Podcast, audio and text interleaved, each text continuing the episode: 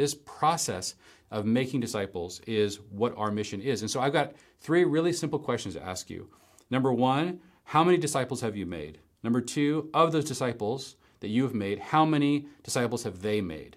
And then when you add that together, number three, how many generations has your disciple making efforts created?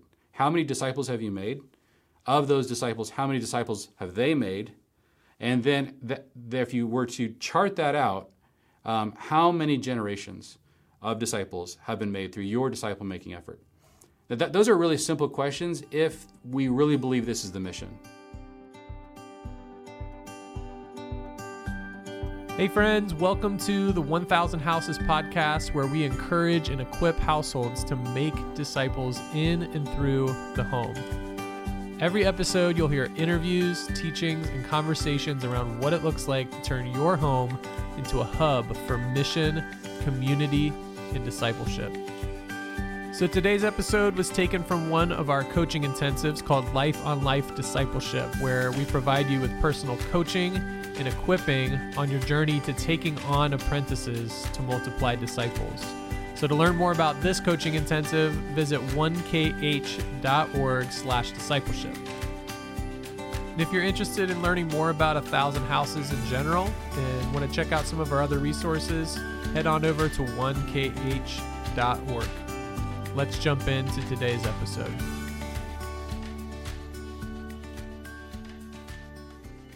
There are few things as intoxicating and as exciting as a clear mission. During World War II, despite which army you were part of, if you were part of the British Army or the American Army or the Russian Army, you knew that the mission was to take Berlin. And this created clarity and this created uh, unity and alignment amongst all of these different peoples and armies, despite how different they were. And this is what causes oftentimes enormous amount of momentum and power to be sent in one direction. You, you can contrast that clarity we had in World War II with what happened in the Vietnam War, where uh, the, the sort of basic way that people describe that war is that we got bogged down.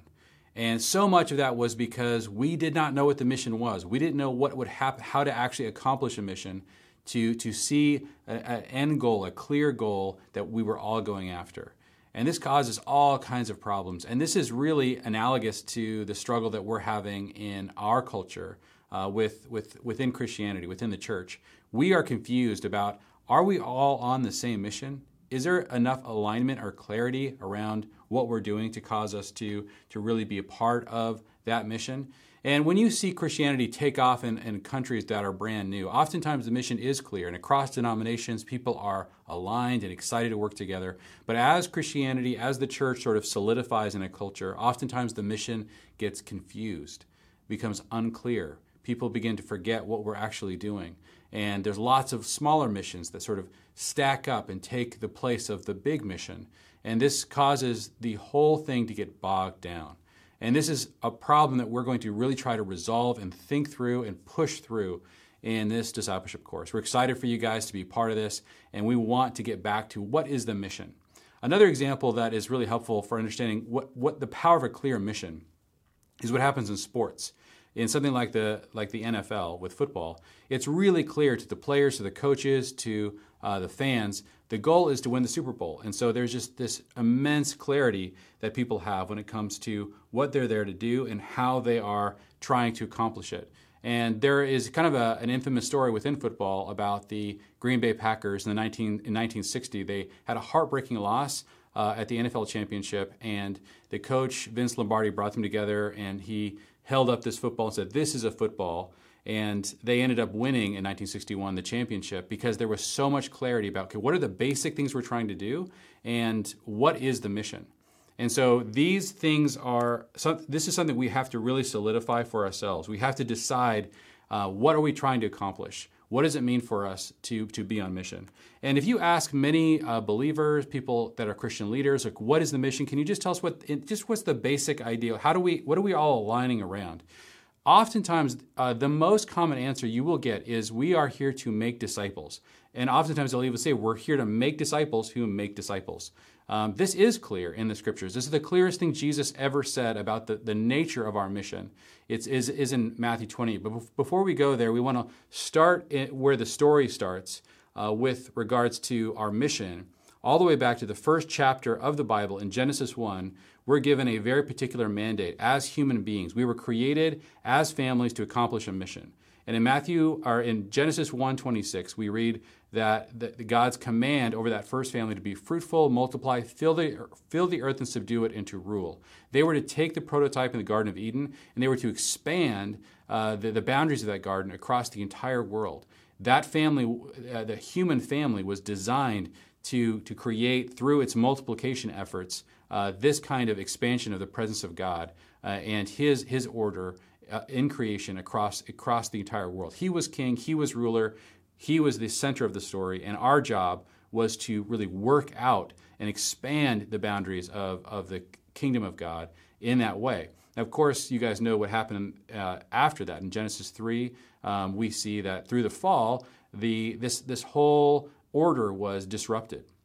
And Jesus came into that order, and through his death on the cross, because now we are justified, he then sent us out on the same Genesis 1 mission. But of course, now, because the enemy has taken uh, so much territory, the, the, the, uh, the strategy or the way that it's described as instead of just having lots of kids subdue the earth and rule it, now in order, what does subduing look like? It means, it, it means making disciples. It means multiplying disciples to all the nations. And so, so that's why in Matthew 28, Jesus made the very, very clear uh, statement about the mission of the kingdom. And that is, that is to say that all authority in heaven and, and on earth has been given to me.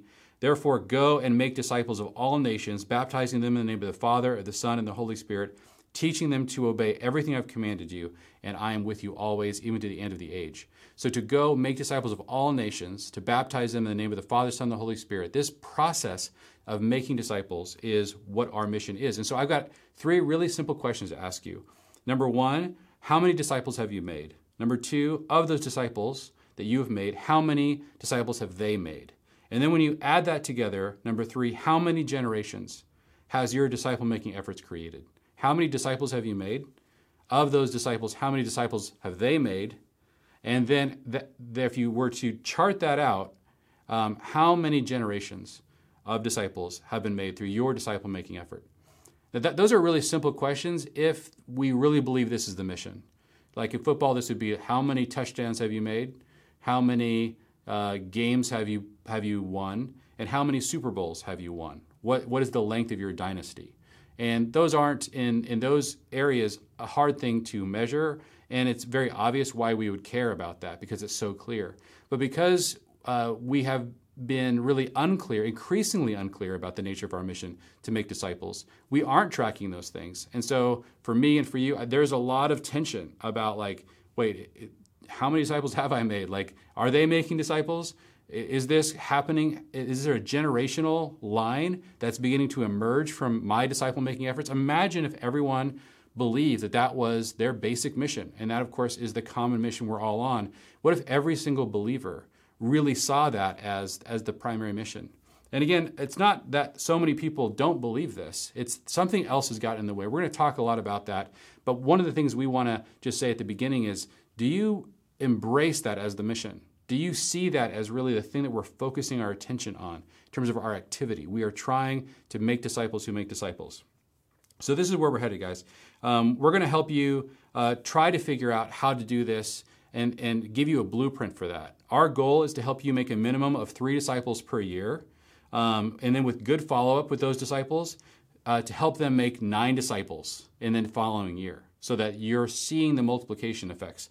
This is kind of at a minimum. And in 10 years, for you to see at least five generations of disciples made through your disciple making efforts. That's what we're going to be really trying to work with you through this process to achieve, to get on mission. But what we need to work through in this very first part is we got to ask you these questions. Number one, do you believe that this is the mission? And number two, do you have a clear strategy? And one of those things we can help you with. We can help you with the second one. We're going to help you have a clear strategy for making disciples who make disciples. But what we need you to really consider and take some time to think through is that is do you believe this is our mission? What are the things that, that really resonate with you about the mission of disciple making? There, is there any fears or associations that you have with this being the mission that, that, that is clouding this for being crystal clear? Because again, the clarity of the mission is oftentimes what creates so much of the momentum. So we want to just sort of give you guys some time, think about this. When you read that, the commission in Matthew 28 uh, that Jesus gave us, when you see the connection to Genesis 1, when you think about what would what the world would look like if we all would make disciples who make made disciples. Is it clear in your heart, in your mind, and in your relationship with the Lord that this is the mission that we're on and that we need to stay very focused on this? What are the things that you're wrestling with with that? So we want you guys to take some time, journal through that very specific question. Do I believe this is the mission? Any any of those uh, any way you you wrestle with that question, and we'd love to talk to you guys more about that as you spend some time journaling and thinking that through.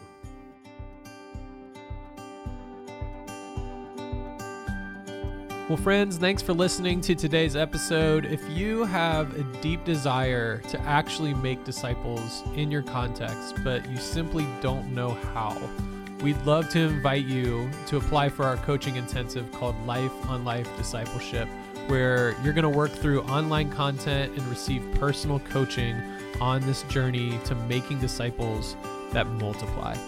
So for more information and to apply for this coaching, head over to 1kh.org slash discipleship. We'll see you for the next episode.